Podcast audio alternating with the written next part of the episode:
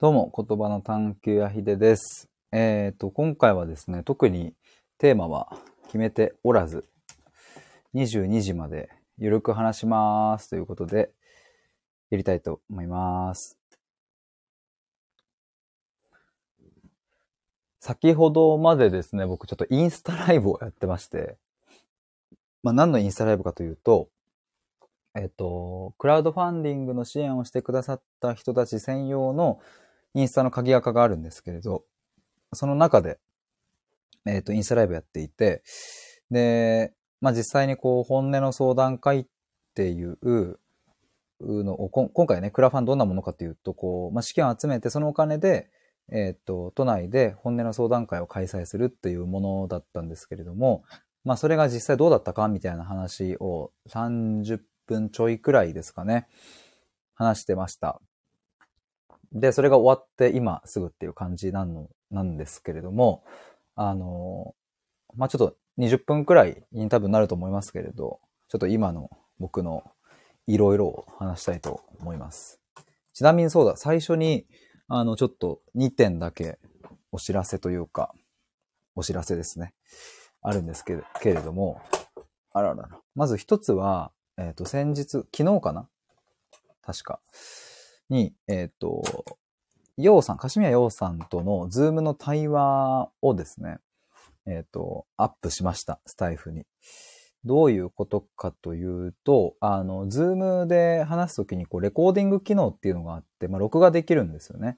で、それって、あの、画面も録画するんですけれども、音声データも、こう、保存されるんですよ。で、その音声データだけをスタエフの方に公開収録、公開収録？っていうか普通に収録放送として公開したっていう感じです。だから、あの、ヨウさんとお話はしてるんですけど、これはコラボ収録ではなくって、えー実際に Zoom でえ顔を見ながらお話をするみたいなのを、その、その音声データを引っ張ってきたっていう感じですね。で、なんかまあ、多分この試みはちょっと今回僕初で、今まであの公開セッションとかやったらどう？とかって言われてたんですけど、今までやってこなくって、まあ初めてなので、もしよかったら僕が普段どんな感じで対話してるかっていうの雰囲気がわかると思うので、ぜひ覗いてみてください。あ、リラさん、ピースってことで、こんばんは、どうも。あざす。あ、そうだ。今じゃあアーカイブ聞いてくださってる人、そうだそうだ。あの、概要欄にそのリンク貼っときますね。 Zoom 対話の。ちょっと初めてね、それやったので、すごい、あの、僕としては、なんか、僕的にはなんかこう、大きな一歩だったなと思うんですけれども。ちなみにですね、明日もとある方と対話をするんですけれど、ズームで。えーそれもですね、今度、スタイフに公開しますので、こうご期待ということで。なので、それが二つ目になる感じかな。っていうのが、お知らせのまず一つ目ですね。リラさん、探求屋さんの公開セッション、キラキラーということでありがとうございます。やっぱ探求屋さん、なんかいいかねいいっすね。なんか、いいっすねとか言って。リラさん、あれ昨日だっけ今日だっけなんか、いつ、昨日か今日かなんかの、昨日かな？ライブ来てくださった時に、僕が説明してね、なんかその、いろいろなんやかんやありましたけれども、探求屋に戻りましたみたいな。で、探求屋っていいっすねみたいなこと言ってくださったと思うんですけれども。なんかやっぱしっくりくる感じがしま、あ、も、もちゃさんどうも。アイコンがね、最近変わりましたよね。どうもどうも、お疲れ様です。そう、公開セッションを、あの、そう、ライブでね、やると、あの、なんかコメントとか気になっちゃうなとか思ったし、まあ、あと、じゃあ公開収、あ、これね、コラボ収録で、じゃあ、果たしてやればいいのかっていうと、まあ、普段僕が話してるのってズームだから、やっぱり、だし、その、なんだろうな、顔を見れ、見て話した時の方が、やっぱり僕のリアクションとか、相手のリアクションとか、で、沈黙みたいなその瞬間とかも、こうお互いにお互いの表情見れたりして、やっぱそういう方が、なんかね、深い話とかできるなっていうのは思うので、だからやっぱり、コラボ収録とかでもなく、やっぱ Zoom で話したのをアップするのが一番こう雰囲気とか分かってもらえるなと思って。それで、 Zoom の対話をアップでもいいですかっていうのをちょっと提案した感じですね。もちゃさんがこんばんは、リラさんはじめまして、ということで。リラさん最近僕もですね、あの、な、一週間前ぐらいでしたっけ？ちょっと時間のあれがちょっと定かではないですけど、なんか僕が、あのー、なんだ、あの、クリスタルボールで、なんかこう、教祖様配信とかをしてる時にも来てくださって、リラさんはね、怪しい壺を売ってる人なんですよ。だから一発で覚えましたよ、すぐ。僕はね、あの、そう、なんだっけ、あの、Google フォームか。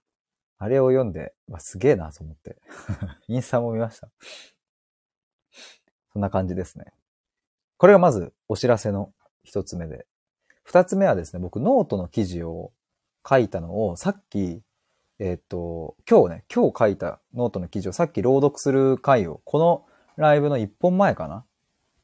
に、えー、上げてるんですけれども、それがね、なんか僕としては結構渾身の本音をそこに書いた感があって、ぜひ、えー、聞いてほしい、え、また読んでほしいなって思います。リラさん、はじめまして、もちゃさんと。リラさん Google フォーム見ていただいてありがとうございます。あれも試行錯誤で作ってるので嬉しいです。ね、いや、あれ、最後の何でしたっけ？ここまで、なんかその、本当の思いで入力しましたか？みたいな、なんかちょっとごめんなさい。質問忘れちゃったけど、なんかあの最後の問いとかめっちゃ良かったですよね。いいっすよね、あれ。面白いなと思って。で、今言ってたそのノートの記事ですね。タイトルが、異常な人間のせいで生み出される悩みや苦しみっていう、結構あの、なんか、重たいタイトルなんですけれども、でももう僕の本音をここに割とバーンってつぎ込んだ感じなので、で、この3つ4つぐらい章があるんですけど、まあ、その第1章目が異常な人間のせいで悩みが生まれるっていうふうに言っているんですけれど、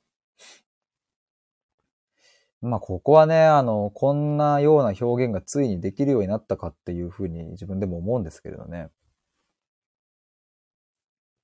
あ、そうそう、リラさん、詳しく答えることを怠ってはいませんか？そうそうそうそう。その質問良かったですね。え？いや、僕もさ、それバーって見てってさ、結構な質問量だなと思って。もっちゃさん、本当に壺売ってるんですねっていう。リラさん、怪しそうで怪しくない。ちょっと怪しい壺。過去、桃屋じゃないよって。リラさん、ノート見てみたい。あ、本当っすか？ちょっと、その言葉にテンションが上がってしまって、ちょっとリンク、今ここに送りつけてもいいでしょうか？そして今、アーカイブで聞いてくださっている、あの、皆さんはぜひ、概要欄の方に飛んでいただけると、そのノートのリンクがありますので、ぜひちょっと見てみてください。でれん。こちらです。今送りました。もっちゃさん、辛そうで辛くないラー油みたいだねっていう。ラー油？食べるラー油が食べたくなってきたな。むっちゃ流行りましたもんね。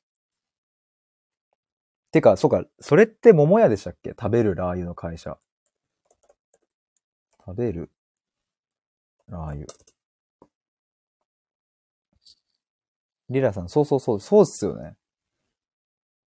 食べるラー油めちゃめちゃ食べたいわ。あ、これ固定、固定。いやー、今日のね、あ、もちゃさんノートってありがとうございます。今日のノートはですね、結構最初迷いましたけれど、異常な人間っていう風に書くことにちょっと迷いがあった。けど、まあちゃんと定義したのでね、異常な人間とは何かっていうのを。で、多分そこには、そこに、僕が今回書いた異常な人間っていう定義は、まあまあわかるんじゃないかなと思います。もっちゃさん、人間世界って面白い表現です。ありがとうございます。え、これね、パッと書いてる時にファって浮かんできたんですよ。ちょっとね、簡単に紹介すると、あ、リラさん熟読してますってありがとうございます。あ、めちゃくちゃ嬉しいです。そう、あの、今回のノートの中で書いたその異常な人間って、え、どういうことっていうと、そう、今、もちゃさんが言ってくれた、その人間世界における前提が著しく欠けていて、あまりにも極端な考え方をする人のことを指してます。異常な人間。もっちゃさん、常識とか、この世界じゃなくて人間世界キラキラ確かにでもこうやって見るといいっすね。いいじゃん、俺。っていう いいですね。めちゃくちゃいいですね。確かに、あの、常識とか、でも書こうと思えば書けますもんね。人間世界における前提が著しく欠けていてっていうのを、常識が欠けていてあまりにも極端な考え方をするっていう。え、リラさん、私が来月やる古典に、あのね、私が来月やる古典に通ずるものがあって嬉しいです。その表現。マジっすか？本当に？マジのスケピーポー？あ、ちょっとフォローしてなかったですね。ちょっとフォローしよう。えー、ちょっと今。えあの、このさ、スタイフの方に貼ってある方のアカウントですか？もっちゃさん、おーっていう。それとも、作品アカウントの方で告知してます？でも、あ、そうそう、この作品アカウントの方を僕見たんだ。その時にさ、いろいろこう僕、バーって下の方まで、なんかこの彫刻っぽいやつとかさ、彫刻っぽいやつじゃなくて彫刻か。とか見てさ、ああ、この背中から避けてくるやつとかめっちゃいいなと思って。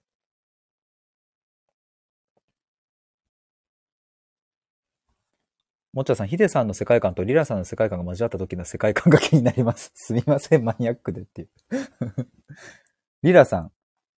え、あ、これ、あれですか？今度の古典の話人間ごっこ。生物としての進化よりも圧倒的な速度で進む文明や技術の進化のために、人間の暮らしはより幸せに、そしてより窮屈になっている気がする。社会にも思われる中で私たちは人間ごっこをして笑い合ったり涙をこらえたりしている。いいっすね。リラさん、っていうステートメントで、まだ公開してないです。明日か明後日くらいに。私もその世界線がワクしますっていう。めっちゃいいっすね。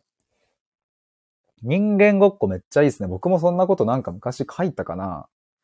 や、なんかおもろいよなと思って。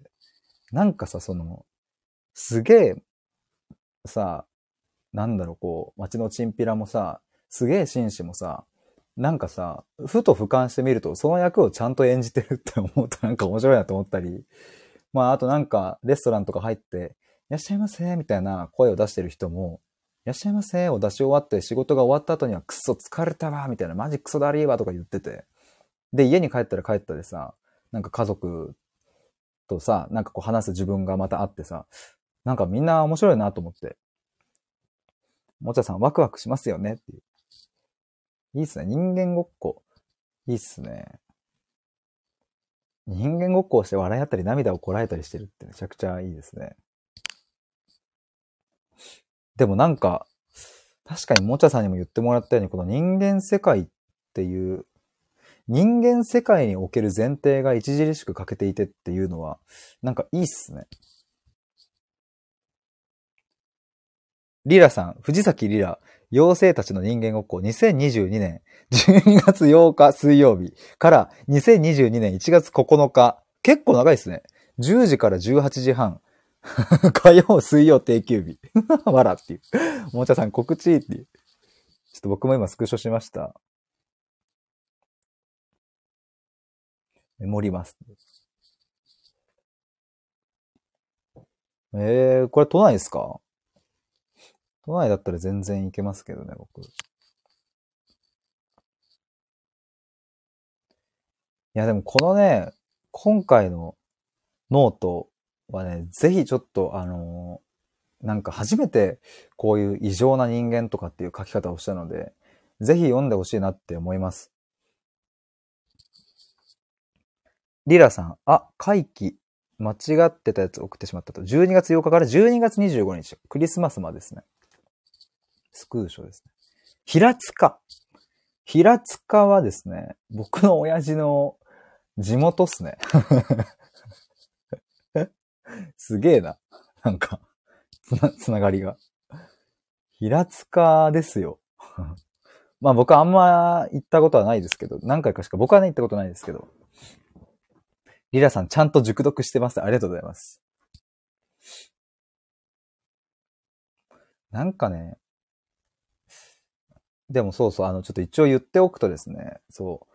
あの、じゃあその人間世界における前提が著しく欠けていてあまりにも極端な考え方をする人のことを僕は異常な人間というふうに言っているんですけれども、これをもうちょっと言い換えると、まあ、相手の気持ちの想像を書き、書いていて、自分の意見こそが全てだと考えて、まるで自分がこの世界を支配しているかのような傲慢な態度で人間に接するような人のことですっていうふうに。これが異常な人間だっていう話ですね。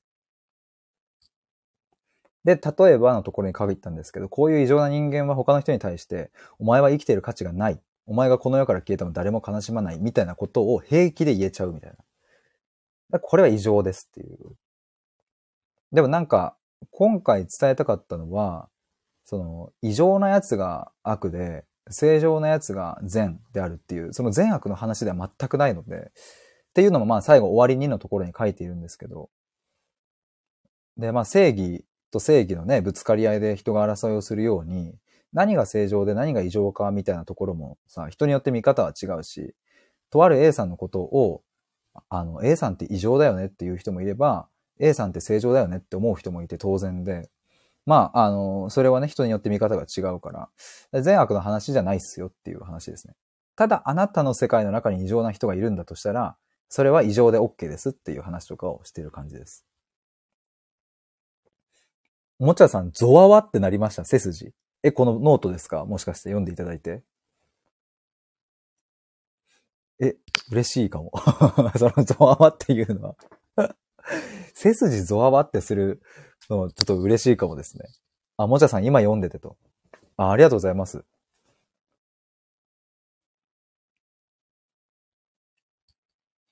リラさん、セカオは思い出しました。最後はよく思い出す歌詞があります。あ、そうなんですか。へえ。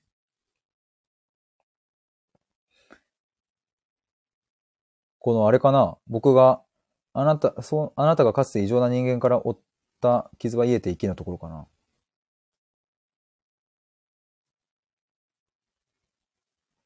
なんかこれ、あの、そ一本前か二本前で朗読を収録したので、ぜひ、あ、そちらもじゃああれだな、概要欄に貼っておこう。聞いてほしいなと思うんですけど、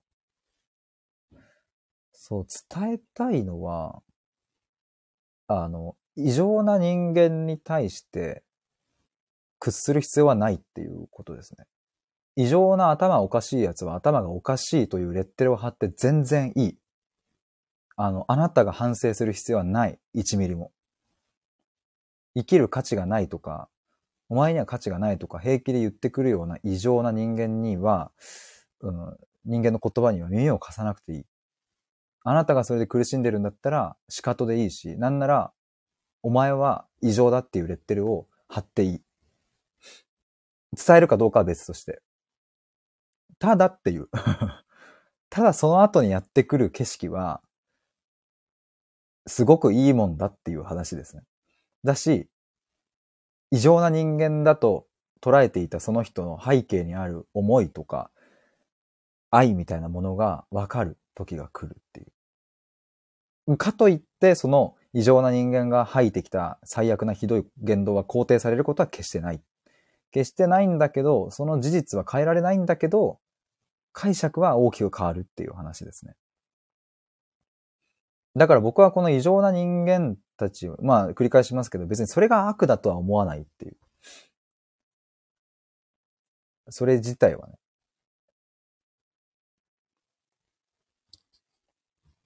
もちゃさん、異常な人間はかなり身近にいるっていう。そう、それ書きましたね。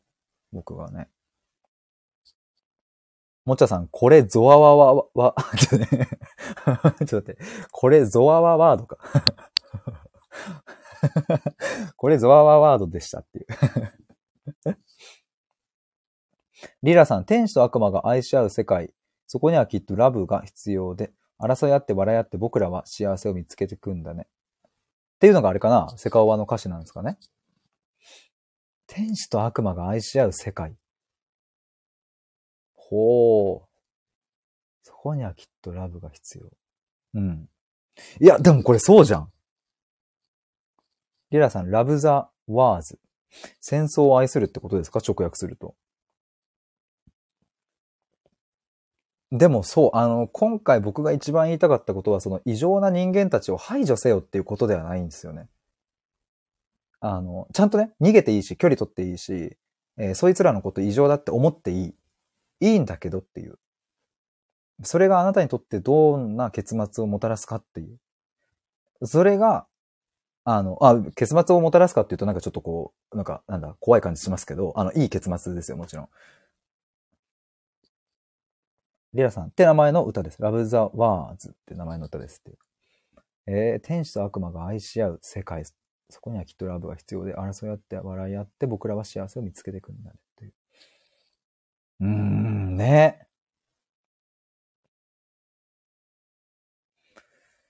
だしね、いや、これ、今回はね、もうちょっとね、あの、補足しようかなと思ったんですけど、まあ、2000文字言ってしまったので、ちょっと書くのやめたんですが、その、異常、あ、違う、正常に見せかけた異常な人間とかね、いるんですよ。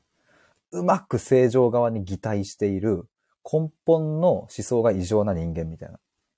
そういう奴らの言葉って、まあね、なんだろうな。うまいんですよね。言葉巧みだから、この人間世界における前提を兼ね備えている正常な感覚がある人間にとって、そういううまい言葉はね、すごく苦しくなるし、うん、本当にさっき言ったように、自分が反省する必要ないのに、自分のせいだって、自分がいけない。自分には価値がないから変わらなきゃいけないっていうふうに思い込まされていくっていう、そういううまい言葉を巧みに使ってくる異常な人間もいるから、そこってね、難しいなと思うんですよ。さっき挙げた例みたいに、お前に価値はねえとかっていうのをさ、なんだろうね、ある種それをそのまま言ってくる人間って、もう誰が見てもおかしいってわかるじゃないですか。生きてる価値がないとかって言っちゃう人って。頭おかしいじゃないですか、もう。ただなんかその、それを生きてる価値がねえよ、お前っていう、それをね、違う言葉でね、上手に、上手に伝えてくる人がいて、それは言葉だけじゃなくて態度とかからもそうかもしれないですけど、そういうのってさ、こう自分に向けられるとめちゃくちゃ苦しいし、で、やっぱり自分がいけないって思っちゃうんですよね。こう内省したりとか、そのね、人間らしい部分を持っている人たちですね。えーもちゃさん、このノート読んだら、この人どんな経験してきたんだろうって思う文章でした。率直な感想。あ、嬉しいっすわ。めちゃくちゃ嬉しいです。いや、今日ね、午前中にこれ、あの、一応最後まで書き切ったんですよ。あ、違うわ。終わりにの手前まで書いたんですよ。で、もうこれで出そうかなと思ったんですけど、ちょっと一旦置こうと思って。あんまり勢いで出すとあれなんで、こういう時って。で、夜もう一回書き直した時に、あ、終わりに以降の文章を書いた方が良さそうだなと思って追記したりとか、まあ、あと細かいところをバーって直して、いきましたね。リラさん、自分がいけないと思うのかってう。ん、それはあると思いますね。それ思わないようになれたら、慣れてる人はすごい強いなと思います、僕は。で、僕もなんか、そういう言葉に飲み込まれないだけの、なんか自分の殻みたいなのを、ちゃんとこう身にまとえるようになった感じがするんですよね。だし、まあ今回はちょっと極端にね、異常な人間っていう風に書きましたけど、極端っていうかそのなんだろう。別にこういう人間いるので、これ自体が極端ではないんですけれども、まあその際にいる人を書いたけど、そのなんだろうな。あの、基本的な思想は別に全然ね、あの、なんか異常ではないんだけど、なんかこう、そのシーンにおいてはめちゃくちゃ嫌なこと言ってくる人とかもやっぱりいるから、だからなんか、そういうのとかからちゃんと自分の身を守るっていうのが大事な時もありますよね。もっちゃさん、リラさんはあまり思わずにいられるのかな？と、ついコメントから聞きたくなっちゃいますね。そうですよね。いや、それできるのは強いなと思いますね。もしで、そういう感覚？だとしたら。でもなんか本当にこの、ノートにも書きましたけど、まあ一番ね、身近に親とかなんですよ。やっぱりこういうのって。で基本的に、親がこの、まあ、僕の言葉で言う人間世界における前提をちゃんと持っている人だったら、あの、なんだろうな。自分の殻をちゃんと持てるようになるし、自分に対する信頼とか自信とかちゃんと育まれるので、うん、あまり起きないんですよね。あの、この種の悩みは多分。自己否定をするみたいな。そうなんかね、やっぱりそういう異常な人間がさ、異常なさ、頭おかしい言葉をかけてきたりとか、であのそれがあとさっき言ったように、一見ね、あの、おかしい言葉ではないんだけど、うまいこと相手のことを否定するような、人格を否定するような言葉とかをかけてきたりとか、まあまあいろんなタイプがあると思いますけれど、そういうのがあった時に、なんか自分のね、心の中に、こう、なんかね、アメーバのように隅々までこう、うわーって粘着して、深いところに入り込んでくるんですよ。そういうドロッとしたもんが。で、それが根を張っちゃうから、自分の心に。だから、その根っこがどこにまで伸びているかを見なきゃいけないし、根っこがどこに行ってるのかを見なきゃいけないっていう。だからなんか、あの、なんだろう僕のね、あの、母親は癌でしたけれど、あの、結構なんか、なんだろうな、その母親が当時、余命宣告を受けた時なんてもうまさにそうで、えつまりそれ身体的にですね。えっと、おそらく、おそらくっていうか、こう、ね、癌の元は膵臓にあることは確かであるんだけど、もうその転移している場所がもう全身だと。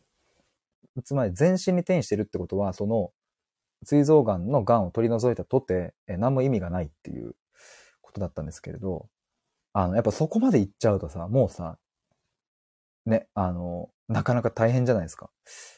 で、まあ、ただ心については、実体として別に体にあるわけじゃないし、何かその、なんだろうな、あの、何かメスをね、物理的に入れるわけじゃないので、僕は、あの、すごくそういう何か蝕まれてしまった心も、ちゃんと根っこ見つけて、そこからグイって引っ張っていけば、あの、大丈夫、絶対大丈夫って思うんですけれど、でもそれをね、ずっと放置しておくとさ、やっぱりその根がどんどんどんどん伸びてっちゃって、いろんなところに侵食してっちゃうから、まあ、なるべく早い方がいいのかもしれないし、っていうふうに思ってますね。もっちゃさん、今日は地域の会議だったんですけれど、えー、それぞれの正しさについて6人で話してました。へー。それぞれの正しさを地域の会議で話すっていう。なんかあれですかね、地域の会議で何か決めることがあって、みたいな感じだったんですかね。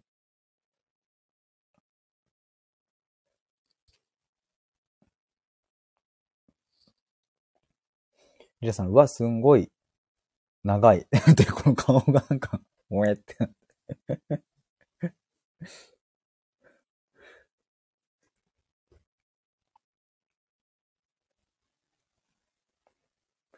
いや、これはね、あの、でもなんかね、そう、僕の、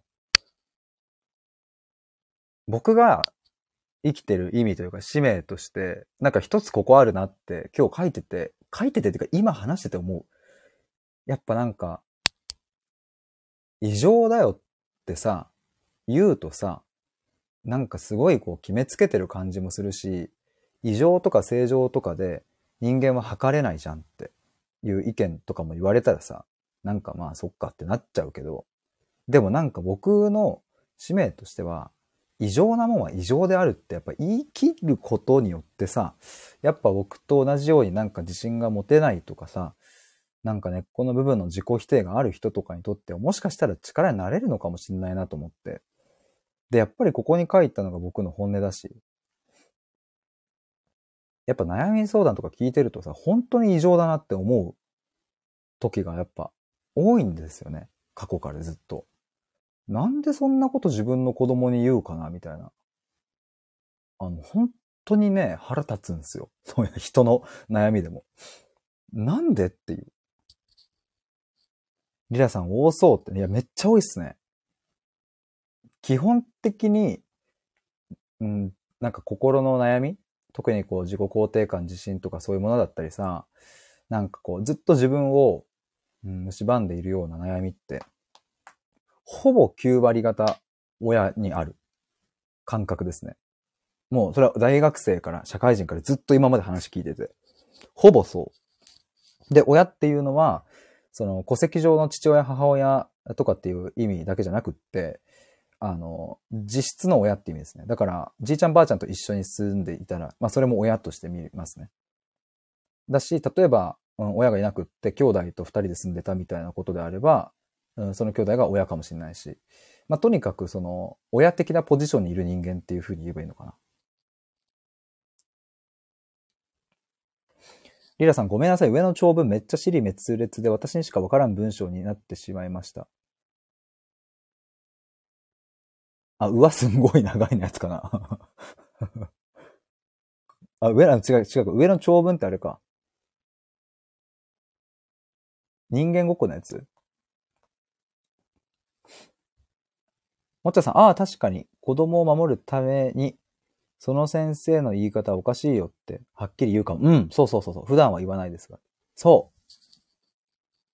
あの、やっぱね、なんか、あの、決めつけるのは良くないとか、っていうのはそうなんだけど、あの、なんつうんだろうな。それは、世界を、うん、なんつうんだろう。人間の世界がちょっとごめんなさい、極端に言うと、79億人の世界、79億人は広すぎ？まあでも要はじ、なんかこう、客観的俯瞰的な見方なんですよね。決めつけるのは良くないっていうのは。ただ、なんか、あの、その人にとって、つまりじゃあ、もちゃさんのお子さんにとって、その先生がすごい嫌な言い方をしたとすれば、子供にとってその先生は頭おかしいから、なんかそこ一緒におかしいよねって言ってくれる人がいることってめちゃくちゃ大事だと思うんですよね、なんか。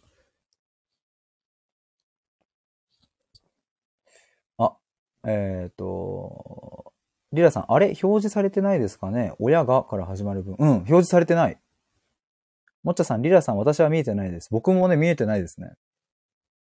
リアさん長すぎて見えなくなったんだ、きっと。なんか、もっちゃさんもこの顔を習得してきましたね。このなんか、ほえってやつ。ほえほえっていう。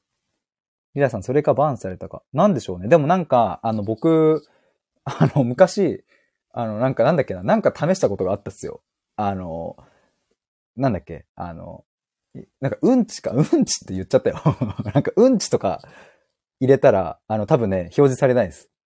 あ、だからなんかもう、そういうワードがなんかあるんでしょうね。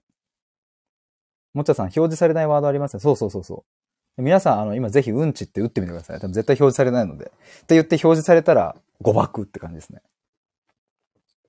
リラさん、あ、そうそうそうそうそう。そう、死にたくなったこと。そうそうそうそうそう。多分それ表示されないかもね。漢字のその生死、生きる死ぬの死ぬっていう漢字は、そうだ、多比にして送る感じになりますよね、多分。え、でもなんかその親がから始まる文章ちょっと読みたいっすね。なんかもしなんか遅れそうだったらもう一回。リアさん自分で他避することの、あ、なるほどね。はいはい。確かにそれは遅れないかも。もちゃさん、あーっていう。もちゃさんこの顔めちゃめちゃハマってるじゃないですか。もうこれ使いたくて送ってるみたいなとこもありますよね。この顔。これなんて打ったらこれ、しめじで出てくるんですかこれ。リアさん、えー、自分で他避すると異常な親のためになってしまう。あ、リアさん、うわで出てきます。ありがとうございます。ちょっと僕も探してみよう。ちょっと待ってね。えっ、ー、と、うわ。ああ、はいはいはいはい。あ、いろいろ出てくる。これもシンプルでいいっすね。もっちゃさん、あーって打ったら出てきました。いろいろあるっすね。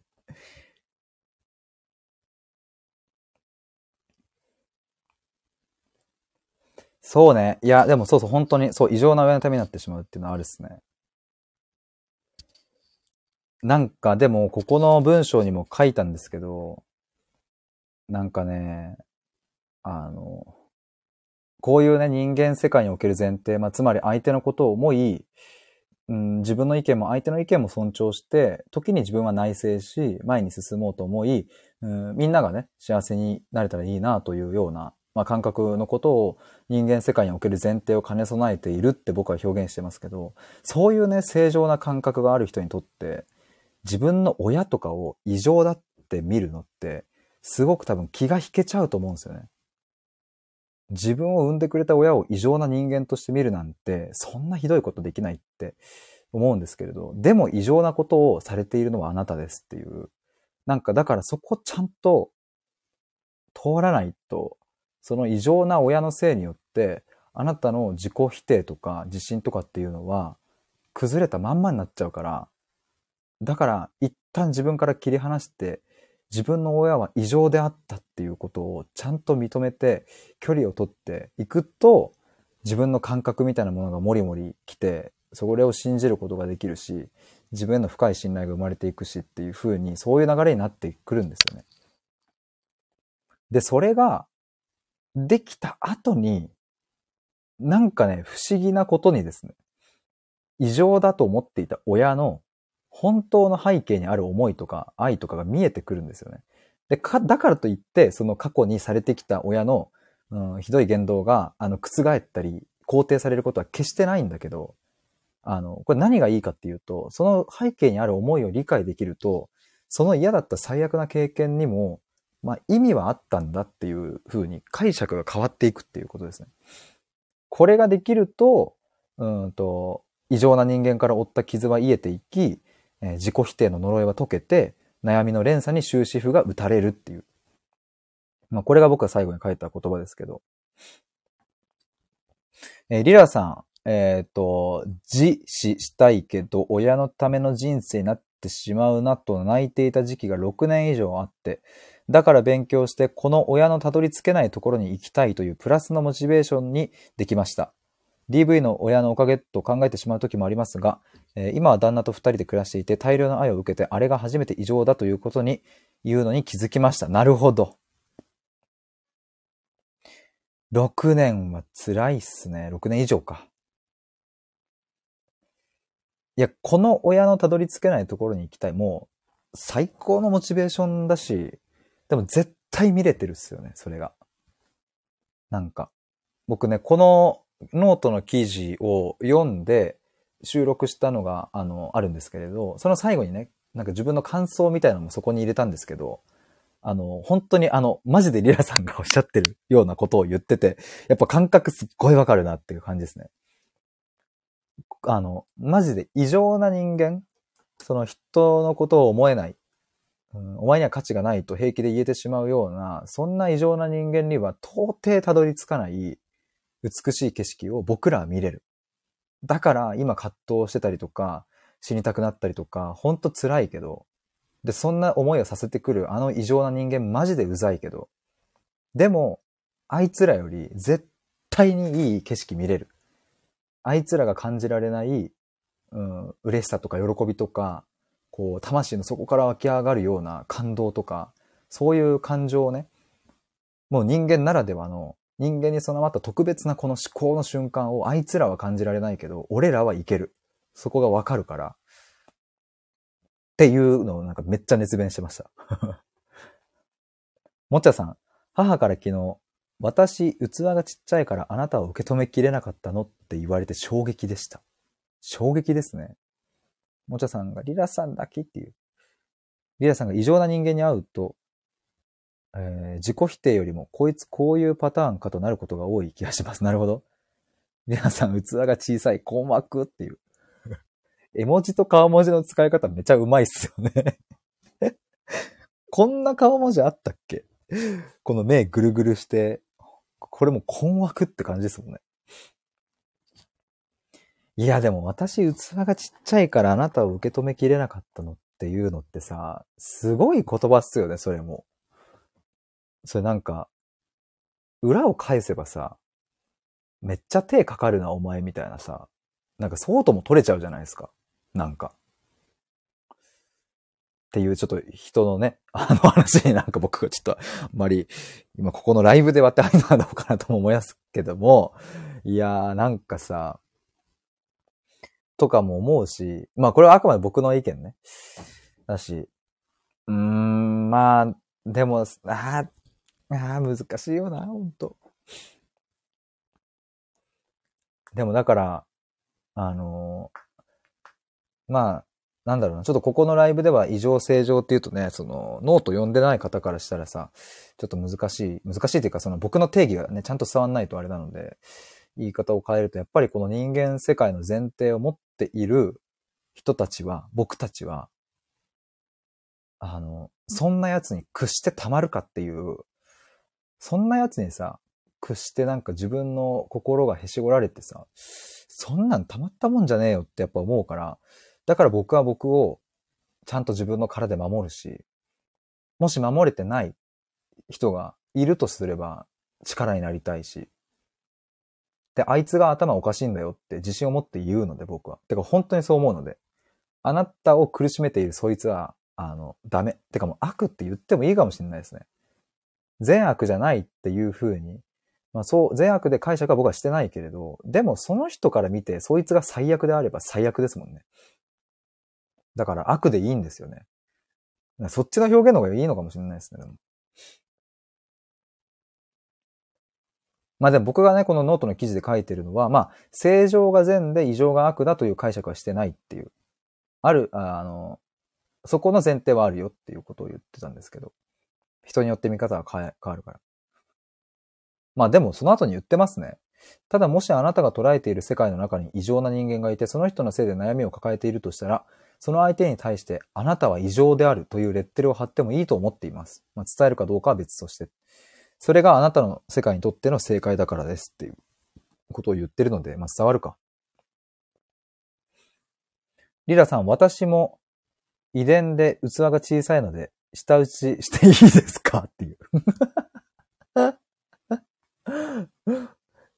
最高の返しですね。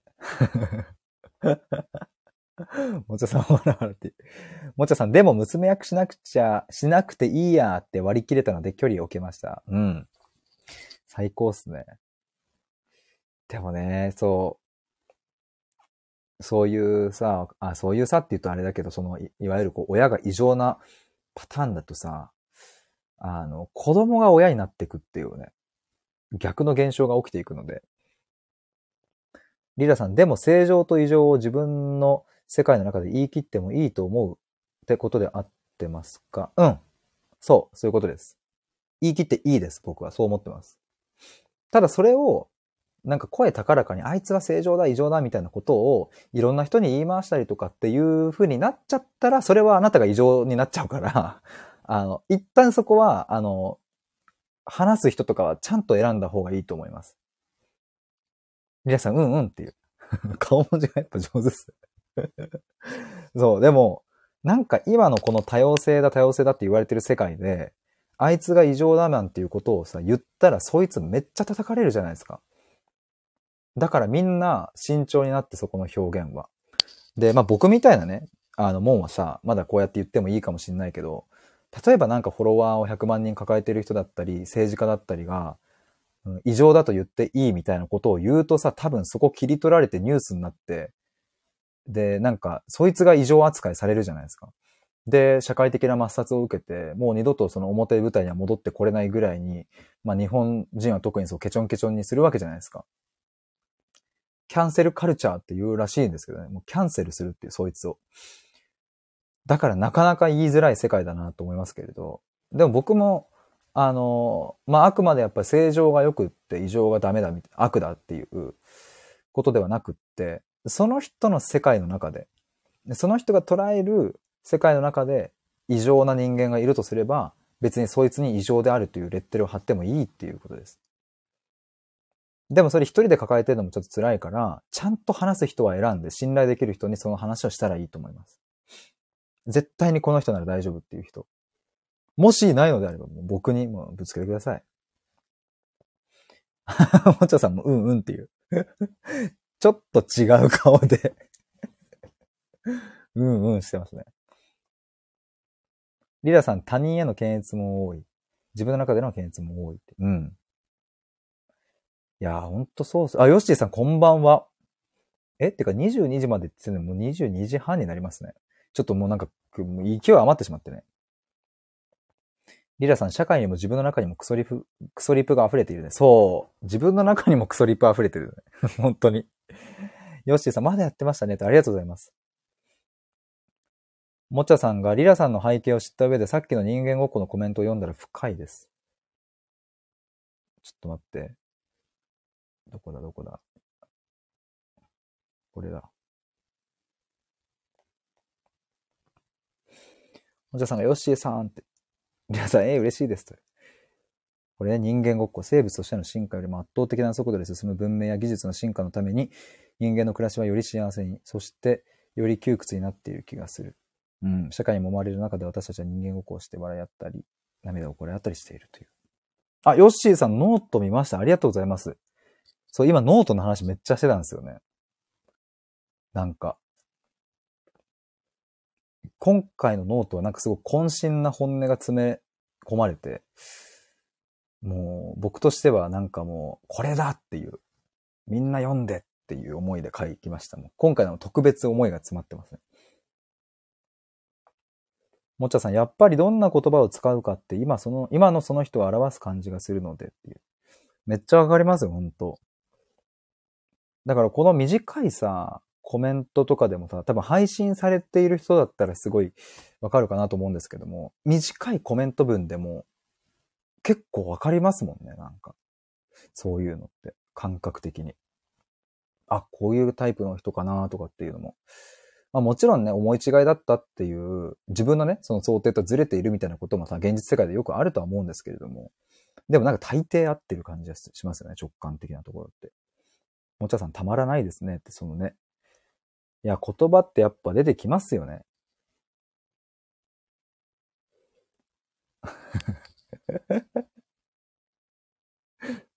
その検閲社会を表したのがこの作品です。営業っていう。ちょっと見ますよ、今。皆さん見てみましょうよ。潰され合って飛べっていう。へえ。ちょっと今この絵を見てますよ。天使と悪魔的な感じなんですか、これ。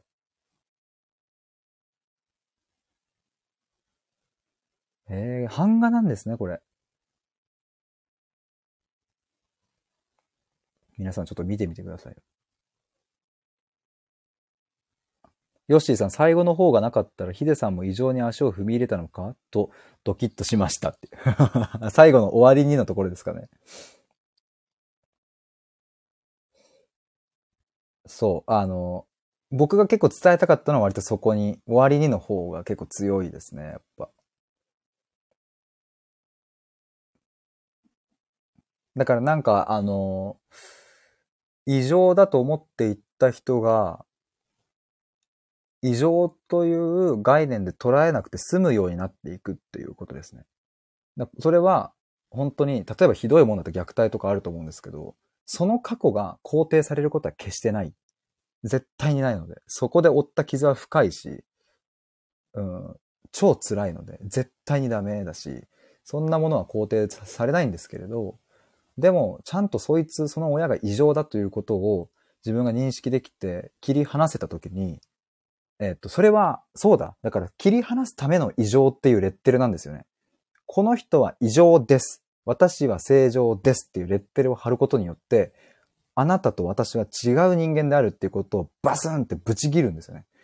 でそこでちゃんと線引きができたときに、分解できたときに、お互いのレッテルを剥がしても、もう、あの、ちゃんと切り分けできてるから、あの、大丈夫。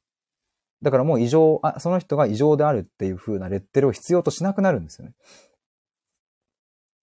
でもそれこそが本当の意味での自分の悩みの解決になるし、だからまず一旦親のせいだっていう、今の自分の、例えば何か自己否定しちゃうのは絶対親のせいだ。100%親のせいだって言い切っちゃっていいんです。そう思うんだったら。でもそれをするとその先に待っているのは、そんな親の悔しいけど愛がわかる。悔しいけど。もう愛が分かっちゃうし、思いが分かっちゃうし。でも何度も言うように過去のその言動は別に肯定はされないっていう。ただその過去の苦しかった期間の経験が自分の人生にとって意味のあるものだという解釈に変わっていくっていう感じですかね。リラさん、え、もっちゃさん営業上手って読みましたっけ僕。リラさん波長が合いました。もっちゃさん版画なんですね、すごっていう。ヨッシーさん、僕も異常になったり、あの人は異常だと思ったり、言ったり切ったりしてきたかもなっていう。リラさん、潰して潰され合うのは、その演技を、えー、しっかりしている人間のようなもので、上から宇宙の何かが覗いて何かを囁く、そもそもその検閲による苦しさ、重力のようなものは、自分の中で作り出しているもの。後ろの地球にさっさと帰ってもいいんだぜっていう作品。ちょっとずれたかなあ、全然いいです。ありがとうございます。なるほどね。後ろの地球なんですね、それ。そう、僕これ、まあ、月かな、なんか、そう、今いるところは月なのかななんか火星なのかな何星なんだろうなって思ってたんですけど、後ろのが地球だったんですね。もちゃさん、ちょ、リラさんのコメント噛み締めますって。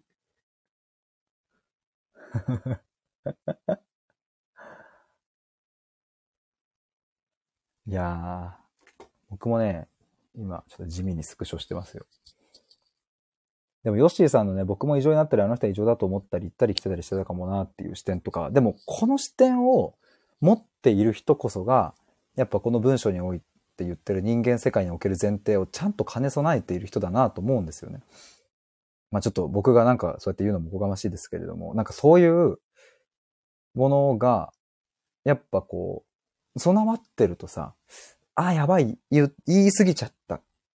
ごめんね、申し訳なかったっていう、そういう風なコミュニケーションになると思うんですけれど、そもそもの、そういうものがない、人間世界における前提がもうあまりにも欠けている人は、自分の意見こそ全てなので、相手を傷つけたかどうかなど関係なくって、だってそれはお前が悪いからでしょっていう、まあそれで片付けるんですよね。まあそんな奴に屈してたまるかっていうことですね。っていうのを僕自身の人生かけて思うところもあるし、思ってきたから、なんかまあこういうのをちゃんと言葉にしてはっきり表現するっていうのも、まあ僕の一つの使命なのかもしれないなっていう感じですね。ヨッシーさん、すごい表現力の版画ですね。とね。そうですよね。リアさん、ありがとうございます。営業すみません。ありがとうございます。感謝です。とんでもないです。いやー、てか、あの、22時までゆるく話しますつもりが、全然 22時過ぎで、なんなら暑苦しく話して、まあ、いつもね、こうなるんですよね。もう、ついつい、そして皆さんのコメントで、ね、僕ももっと話したくなっちゃってね、本当ありがとうございます。いや、ということで、ちょっとそろそろ終わりにしましょうか。いや、でも楽しかったです。そして、あの、潜って聞いていただいている皆さんもありがとうございます。まあ、あの、たまにこうして渾身の記事を書いては、それを題材にしてライブ配信とかもしてみたいなと思います。ぜひ、あと、インスタグラムの方とかにも僕、書いたノートの記事をですね、最近はちょっと、あの、概要をまとめてこうスライドの画像にしたものと、本文は本文で投稿するみたいなのをちょっとやってたりするので、あの、ノートのね、方も読んでいただければ嬉しいですけど、そう、インスタもしやってる方いればフォローしていただければですね、過去の記事も合わせて多分読みやすくなっていると思うので、もしよかったら覗いてみてください。リラさんありがとうございました。面白いということで。ありがとうございます。ちょっとまたいろいろ話しましょう。この辺のこと。お茶さんもありがとうございました。ということで、えっ、ー、と、今回は 22日までゆるく話しますのところが、えー、暑苦しくお話しいたしました。ではでは、お疲れ様です。バイバイ。おやすみなさい。ヨッシーさんもありがとうございました。皆さんありがとうございました。